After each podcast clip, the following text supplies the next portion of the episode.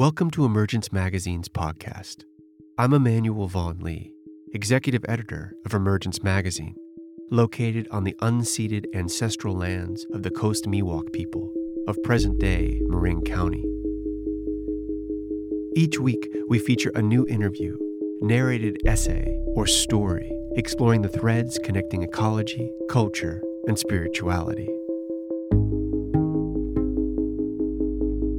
From our self endowed perch at the apex of sophisticated speech, we often construe the absence of language as a dearth of cognitive function, a signal of rudimentary perception. Similarly, we consider silence to be a hollow space, one empty of exchange or dialogue. A voice only becomes a voice when we can understand it on our terms. And so the vocal, gestural, and sensory expressions of the more than human world have been muzzled, exiled to the realm of the uncommunicative and the unintelligent. But if we listened to these voices, both audible and silent, might we rethink our relationships with other species?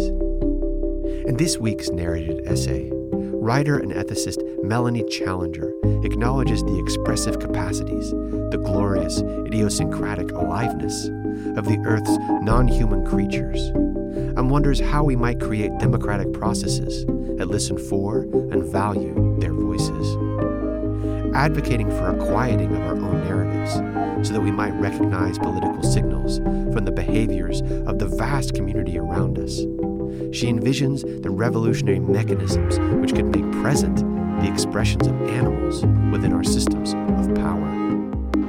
As she asks why we have made ourselves so special that we have excluded the voices of other creatures, Melanie calls us to remember we are not the only lives on the planet that matter.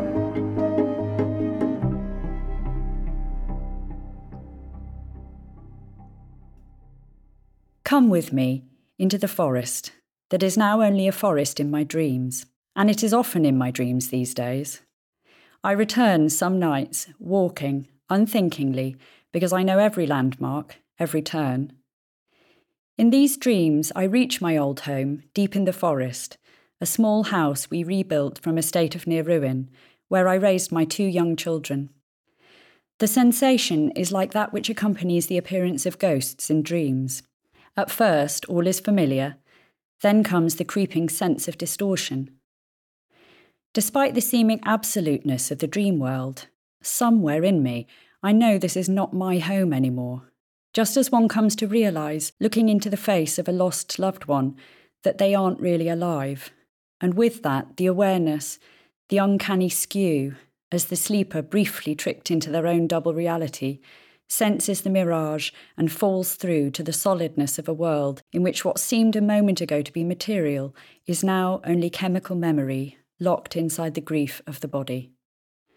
It is hard to admit, when you've left your home of your own volition, that you're homesick, especially when you know you can't return.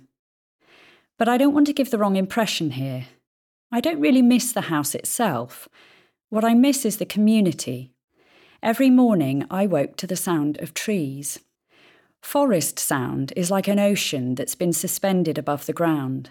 And I woke too to the scratches of rodents in the attic, the telltale scrabble of nest making. Sometimes I could hear the bats that gathered in the eaves. In the summer, I would leave the window open just to listen to the chittering of the swallows on the cable outside. Their voices, like air, squeaked through impossible holes. On the drive to school, especially in the winter months, we would greet the old hare who lived at the tree line of larches above our home. If he threatened to run on and on, we'd stop the engine and turn off the lights to let him bolt into the trees. In spring, we would greet the green woodpeckers, their undulating flight tugged and lowered by an invisible master. We didn't live among humans, you see. We lived among animals and plants, and we missed them, acutely, and that feeling has grown over time and surprised us. I remember the first time it hit us while the kids and I were out walking another strip of woodland by the village where we now live. As we ascended the slope, my youngest son said, I think I miss the animals. And I found myself stifling a sob, which was unexpected, especially as I'd done my best to bury all the feelings about the move. But I knew I missed the animals too, and it was hard. I'd never had a strong sense of belonging. In fact, I'd been a deeply fidgety kind of person, always seeking out new places and experiences. I grew up on a housing estate in a small town. I couldn't have put my finger on it at the time, but it was too human. And I don't mean that unkindly, it's just a simple fact. The other species that must once have lived in that landscape were mostly gone. And at some ambient level, I was missing them too. When in adulthood, my husband and I bought the house in the forest in all its shambles, we hadn't banked on the way our non human neighbours would come to matter to us. Yet ordinary everyday proximity to other life forms makes plain that they have vivid experiences of the world around them. The wild lives of other species are punctuated by the dynamism of the unexpected.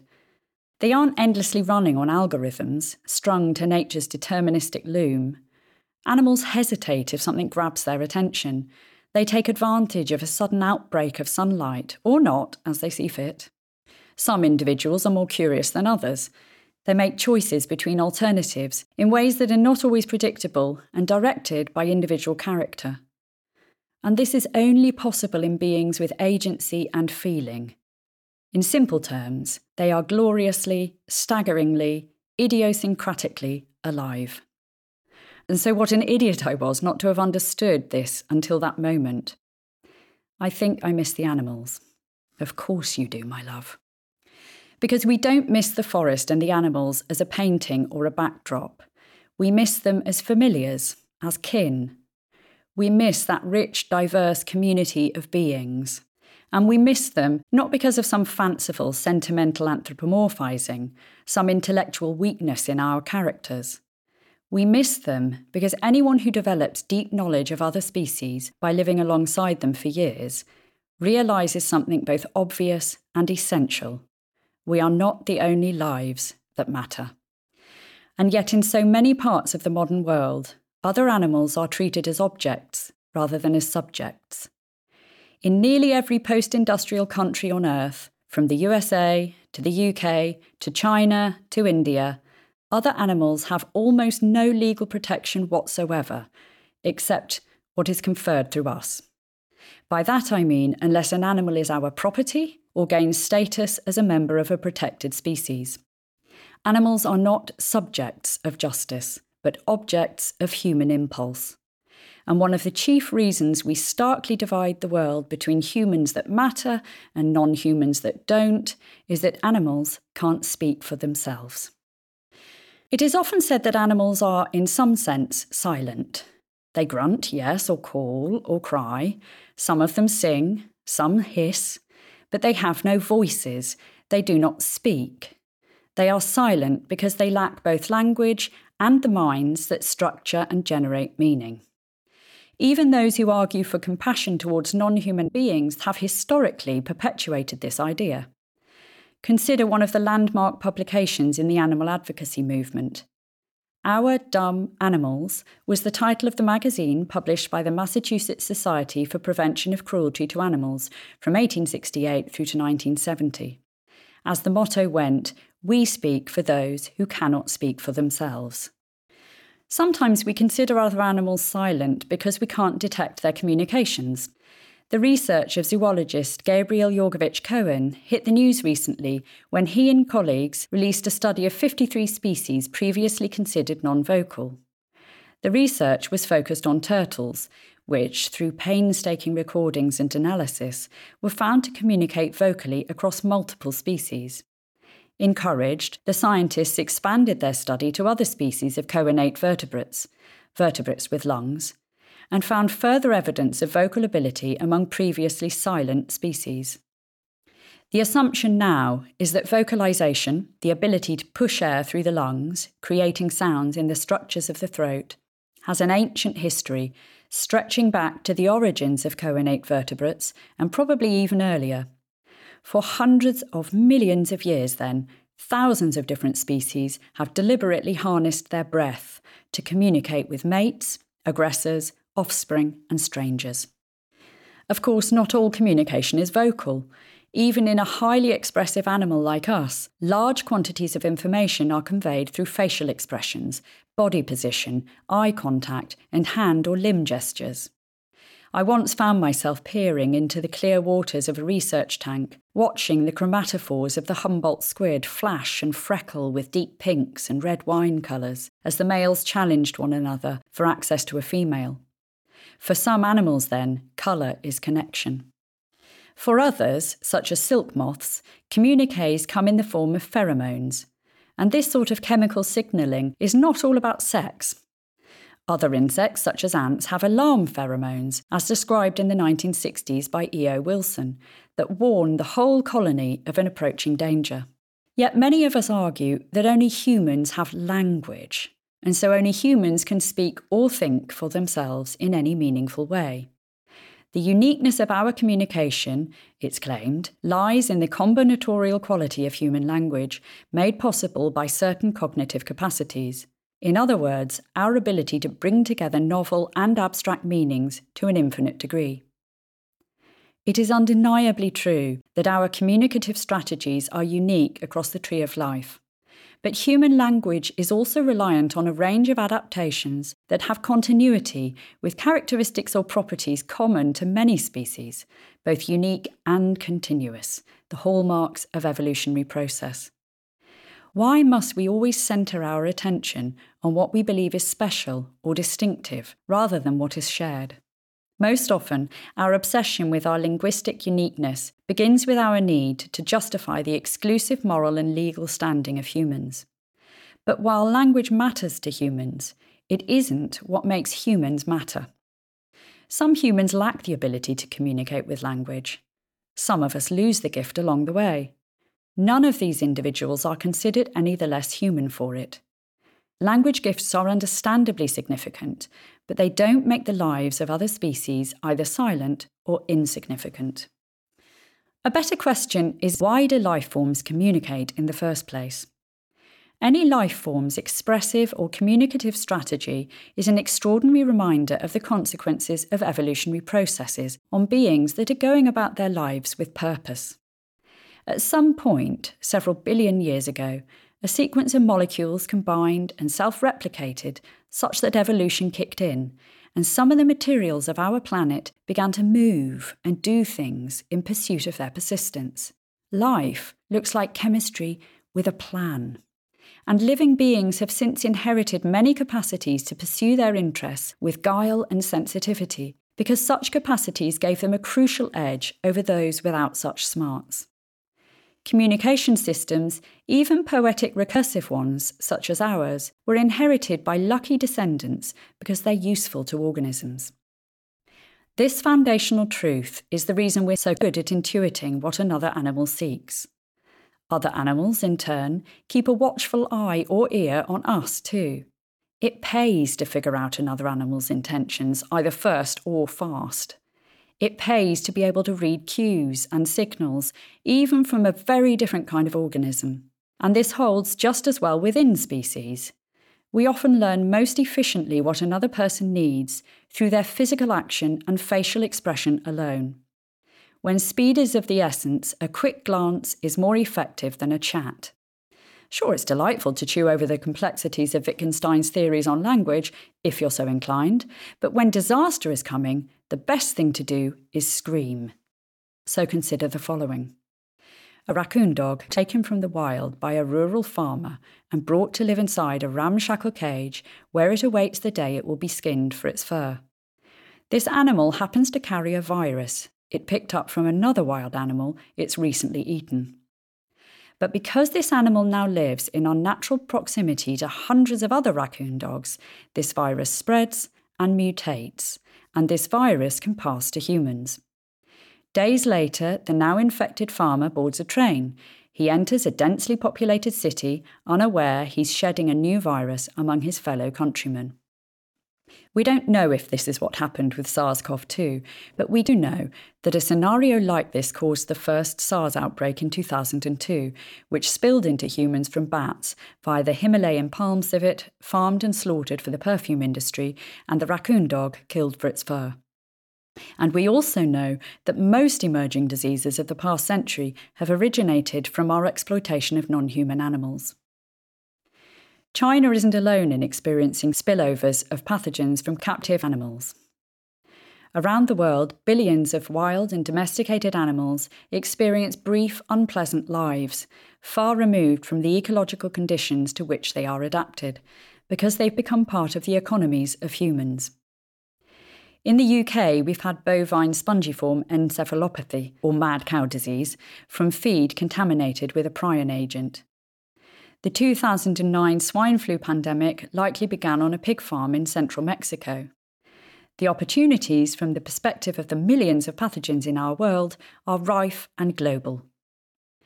According to Germany's leading virologist, Christian Drosten, animals killed for their fur are sometimes skinned alive. They emit death cries and roar, and aerosols are produced in the process. Drosten was one of the scientists who uncovered the original transmission pathways of the first SARS outbreak. He notes that the animal's screams likely made it easier to infect the humans doing the skinning. That is a sobering thought. What is a scream for, if not to communicate the interests of that animal in the moment? We have heard from so many voices throughout this pandemic. There are ongoing demands for justice, there are inquiries, the apportioning of blame, and hundreds of protests have taken place. In March 2021, over 30,000 individuals even marched London streets to protest for the right to protest. Protest is a means of demanding change for those without other forms of power. Of course, protests are blunt tools, but they can work. They make use of physical presence, along with songs, yells, or chants, to communicate defiance of the status quo. In their presumed silence, other animals we imagine can't protest in any political sense, and therefore they can't dissent in ways we might recognise. But in the winter of 2020, a team from the Humane Society International captured footage of animals farmed for their fur in China. Using covert cameras, they secured evidence of wild animals housed in rough wire cages, caked in filth and fur. One investigator from an associated organisation said that a fully skinned animal on the pile was conscious and able to raise its head for 10 minutes before dying. The footage makes it clear to anyone that animals use their bodies and their voices to protest their conditions. They protest the miserable lives they are experiencing and their deaths. Just imagine for a moment if we listened to them. Now, Step with me into another memory of the forest. It is spring 2020. My sons and I are out hiking one of the trails. The pandemic has created a new kind of quiet here. We stand still and listen as if our whole bodies are instruments of purpose. We listen not as logic machines, but as Tibetan singing bowls. We let the silence strike us, and we let the silence persist. We stand like this for 10 or 15 minutes. This is highly unusual. My young sons are full of pent up kinesis like a sprung trap. Normally, they run about the place, kicking up the dust in a hullabaloo. But they restrain themselves today because the world has changed and they want to listen. We hear a 10,000 year old silence, a wild silence, an ice age hush, a silence through which we might catch the outbreath of a mammoth. This is history without the combustion engine and without domestication, and perhaps even without God. It is a truly old timey quiet, and all three of us know we will probably never hear silence of its kind again in England, or perhaps anywhere. The uncanny quiet of the pandemic allows us to hear our neighbours with a new clarity. Close by us, an adder samples the air. Its biblical silhouette, slow and impossible, moves between the grasslands like a feral current. Rabbits, young and old, play in the grasses unconcerned, flicking in the air in that electric way. A roe deer stops a few feet from us and stares for five minutes or so. The lightless pools of its eyes move over us, weighing, as if to get a proper look for once. There are peacock butterflies and small tortoise shells praising on the grass tips, the glow of a single green hair streak on a coltsfoot. How quiet does it have to be to hear butterflies? In the hush, we can hear their old skin crackle. And we aren't the only ones that sense the change. The voles and hares and lizards have noticed, the wrens and meadow pipits have noticed too, and the long tailed tits. Each of these different beings, going about their private necessities, processing their unique erotic or gustatory lifeways, has been listening, whether by ear, by tongue, or by the cock of their heads. They know, just as we do, that the sound world has shifted. For that briefest of spells during the first lockdown, many around the world could suddenly hear those with whom they share the earth. Our towns and cities, our countryside, and our nations aren't only human worlds. They are mixed communities of thousands of different species. In the 1960s, political philosopher Hanna Pitkin wrote that to represent those who might be marginalised or ignored within a community is fundamentally to make them present again. By her definition, representation in this political sense makes the voices, perspectives, and interests of the less visible members of a community present in the decision making spaces where they are otherwise absent. The pandemic made other species more present to many of us. But like others, I began to wonder whether this representation might be possible on a larger and more formal scale. Not just possible, but necessary. But how do we represent the voices of non human animals? It was that challenging question that kept me awake at night during the pandemic. And it led me to fire out a series of emails in the winter of 2020 to colleagues and various scholars already doing significant work on animal welfare or political representation. My hope was to convene a group of experts to attempt to listen to non human animals in situations where we are making choices and decisions that might cause significant harm or transformation to them. The function of this listening would be to recognise any political signals that might emerge from the voices or behaviours of non human agents. What has resulted from that first email is a collective of international scholars who have been engaging in a series of robust, open conversations about how such representation might come about and in what contexts. The ideas that emerged from these conversations, which were themselves reliant on patient listening of different views across different cultures and experiences, are now being put into practice in our first proofs of concept. Erin Ryan, one of the members of this group, came up with a name for our project Animals in the Room. Provoked by a transformative moment she'd once had when witnessing a cow calf separation during her veterinary studies.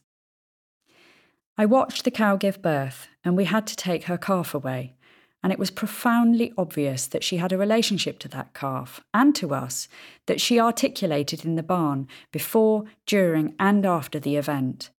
I didn't want to do it or be part of it again. From then on, it became Erin's dream to represent the lives of animals in a more fulsome way. Animals in the Room is now an international collaboration of philosophers, scientists, and animal welfare specialists working together to devise and test the best ways of representing non human animals in decision making. Crucially, this representation is founded on working with the animals to communicate their interests on their own terms. In other words, we act from the belief that animals aren't remotely dumb.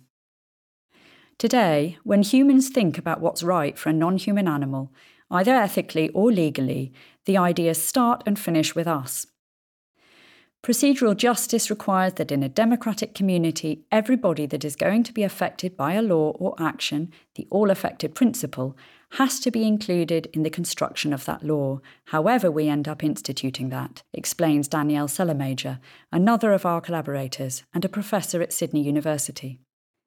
In theory, if the process is just, then we'll reach more just outcomes. Of course, the obvious difficulty is that our decision making systems have been designed around human language. To overcome the language hurdle, one of the fundaments of our work is to allow other animals to define their own good. This requires us to recognise that animals can both express themselves and determine what's in their best interests. Once animals are empowered to speak for themselves, they become subjects of justice. The trick is in re presenting that speech inside the halls of power. What might the content of such representations be, and how could they work in context? Cary Wolfe, professor of English at Rice University, argues that the first step is to pay attention to the particularity and singularity of each life form. The first thing we have to do is degenericize non human life and listen to the vast differences between a bottlenose dolphin and a dog, he says. The science shows us that the more we learn by listening about these creatures, the more the heterogeneity of the non human world has just exploded before our very eyes. The forest we lived in was an industrial forest, with large sections of woodland logged on rotation. This was a large part of the reason that we left. We began to dread the felling of whole stretches of trees with which we had intimate memories, from childhood parties to the traditional fungi surveys that dominated our autumns. One of my youngest son's first words was an approximation of mushroom, which shouldn't surprise anyone who's ever lived in a forest. When a felling operation was due to take place, we would receive a formal letter detailing the times and areas that would be affected.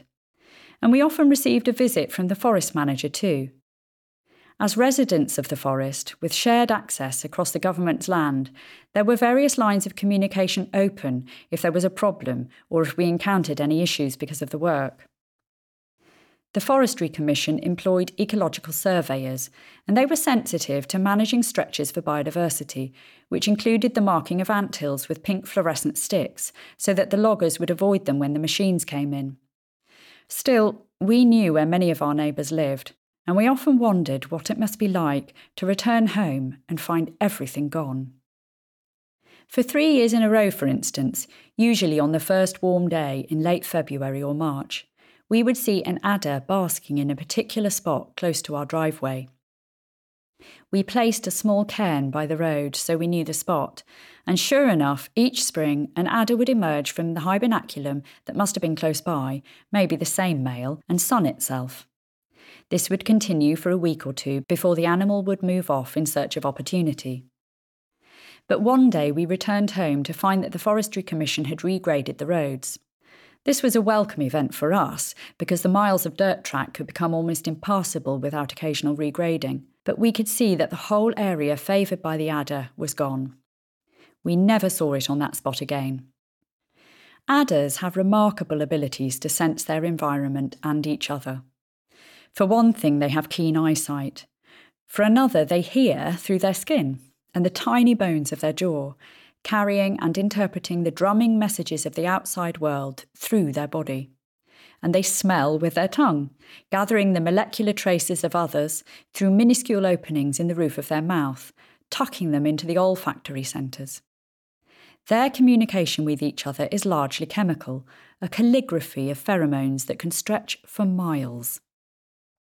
My suspicion is that the regrading of the road disturbed the hibernation site from which that adder routinely emerged. There can be dozens of individuals hibernating together under the earth in such spots. After the roadworks, as far as we could tell, there were certainly fewer adders in that area for several years. Adders are a protected species in my home country because they've been persecuted and have lost habitat through human expansion. And so disturbing the lives of adders matters up to a point. Yet protection largely comes in the form of mathematics. We protect adders as a homogeneous whole from going locally extinct, which means that there are some limitations on what can be done to them in their homelands. But if a road needs repairing, there's no missive for the adders, no effort to decode their language and confirm their presence. The assumption is that the adders will just move elsewhere. Who would dream of consulting them first? Absurd, right? But what if we did? There's been a recent swell of interest in the communicative strategies of other species. In her recent book on animal languages, philosopher Eva Meijer argues that the fear of anthropomorphism has led us to underreport what we can know from other animals. Only an entrenched belief in a biological hierarchy set by a Christian God, she writes, prevented us from listening to other species properly. Other species, Meijer points out, employ forms of imitation, light displays, movement, sounds, gestures, chemicals, and scents to convey information to others. Each day, we are learning more about the significance and complexity of these expressions. As such, the weight of scientific evidence allows us to recognise that other animals can communicate their presence and their needs and interests. This ought to suffice for us to recognise other animals morally. The question is would listening to these animals make a difference to the outcome of a decision that might affect their lives? The first hurdle, once we recognise other animals morally, is to facilitate representation. Another of my colleagues, the political philosopher Alasdair Cochrane, uses the word intertwined to convey the fact that we live in multi species communities. These other beings are part of what it means to be a citizen of the United Kingdom or a resident of New York. But while the human residents of our communities have many well established methods of political and legal representation to ensure their interests are sufficiently present when life altering decisions are made, there is no such recognition for other animals. In the past few decades, philosophers and social scientists have focused on democratic process and on forms of political listening that encourage us to pay attention to the voices of those that will be affected by major decisions. Something like the concept of political listening was put forward by political philosopher John Dryzek as a potential way of acknowledging and addressing the needs of non human animals. More recently, Martha Nussbaum has suggested the use of ethograms, a catalogue of behaviours and needs of an organism based on observation, to identify a fundamental threshold of necessities and capabilities that establish an animal's basic rights. Many of our members have also called for special representatives of other species as a necessary step for global justice. But how do we attempt to bring these ideas into practice? Who, for instance, is going to represent the voices of adders? What might happen if, instead of just counting local adders, someone actually listened in on those pheromonal missives and established the places that mattered most to those individuals? What would the process look like if it was necessary for those voices to be heard, for evidence to be presented on their behalf before a decision could be made? In most situations, it's not possible to bring other animals into the decision making room physically. But we can use image, video, and audio files as forms of testimony. Snakes aren't often associated with their vocalizations, but just like the turtles that Jorgewich Cohen studies, across different snake species, there's a surprisingly wide range of sounds, from the pine snake's shriek to the infamous growls of the king cobra. As someone who has lived alongside dozens of adders, I've been hissed at a fair few times. Like most other vocalizations that snake species produce, these are unmistakable in their meaning. Stay back. Would it hurt us to listen or consider the impacts of repeated disturbance? And then there's the wealth of information that animals emit from their bodies, from secretions to facial expressions to bodily movements, that spell out everything from fear to desire. Why not acknowledge them? We already do something similar in cases where a human individual, by age or disablement, can't directly communicate their interests. If the right person interprets these testimonies and has no conflicts of interest, we feel that the voice of such vulnerable individuals has nonetheless been heard. Like Erin, welfare scientist Becca Franks started out wanting to be a vet but she too realised that she needed to help other species through a different lens. Becca came to animal welfare via a background in psychology. Up to now, in animal welfare and rights, we've had good intentions, but if we don't make a serious move to have animals speak for themselves, she told me, then we risk asking the wrong questions. When all's said and done, we can have a room full of people strategising how to advocate for animals, but there's a lack of seriousness if the animals themselves aren't there. Allowing animals to speak for themselves means bringing them into the room and into the deliberations and trying to quiet our own narratives down and just sit with the animals and be observant. Fundamentally, it takes time. Currently, Becca is working with koi fish. Through many hours of painstaking observation, she now knows that water flow is incredibly important to them. This is the kind of specific, intimate insight that is necessary. Our group has now started down the path of working with partners to trial and evaluate representations in different contexts where decisions are being made. Through these trials, we will gain invaluable insights into the specifics of how and when we should represent other species. And we can also test empirically the impacts on decision making in science, industry, deliberative, and community settings. Another priority is to evaluate what these models of representation might look like in different regions and cultures. One of our collaborators is Zambian philosopher Julius Kapembwa.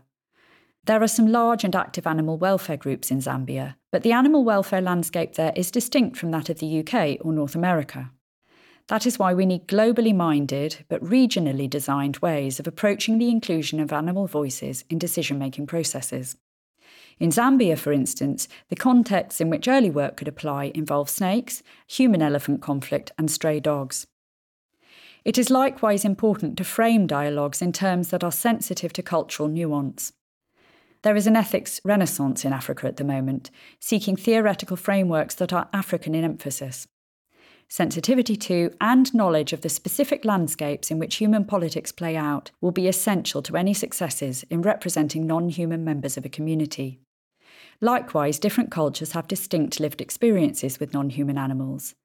There is much to learn from First Nation communities, for instance, that already have some significant strategies for listening to other species. Will it make a difference? None of us know yet, but even if there isn't a measurable change in outcome for the animals, this isn't a reason to continue making decisions without them. As Becca notes, there is a principled reason why they should be there. If we're going to say non human animals have interests in the world, have the ability to communicate those interests, are agents who deserve our respect, there's no way you can have all those values and not have them in the room for the decision making. Still, the obstacles to really listening to other species are formidable, not least because capitalism rests on the capacity to treat non human animals as resources. All large industrial societies exploit other species in colossal and growing numbers. As Danielle Celermajer told me, our current systems, most especially our food systems, would need unravelling. It's tremendously difficult to pull it apart. But something that may make the difference is the pandemic. Given the consciousness shock of a global health emergency and the soul searching it has inspired, especially around how we are treating animals and their habitats, it seems that people are more willing than ever to contemplate a rethink of our relations with other species. When I think back to that eerie silence at the start of the pandemic, I remember the rich beings whose voices the children and I heard so distinctly. But I'm also reminded of something that Becca said to me. To really listen to other animals, you must gain their trust, and that requires spending time with them and slowing down. I realised that it was the slowing down that really made the difference during that strange spring when the pandemic hit. We're a family of obsessive naturalists. Even so, our lives are so fast and so noisy much of the time that we don't always settle into the right frequency to capture a generous sense of the agency of the other life forms around us. But that year was transformative, and we were not alone in hearing our wider community so acutely. As we rebuild the world after the pandemic, imagine if the measure of a good and democratic society was one that truly acknowledged other animals and made animals present again in our lives. The year 2020 may have been an annus horribilis, but that year, the other, often invisible members of our communities and our homes made their presence known to us. Let them never be silent again.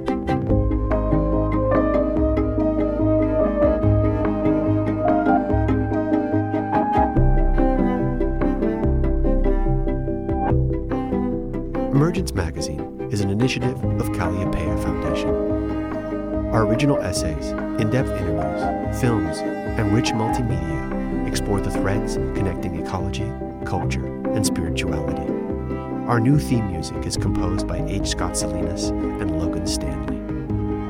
This podcast is edited by Ben Solitiano and Devin Telleton. You can subscribe to our podcast wherever podcasts are found.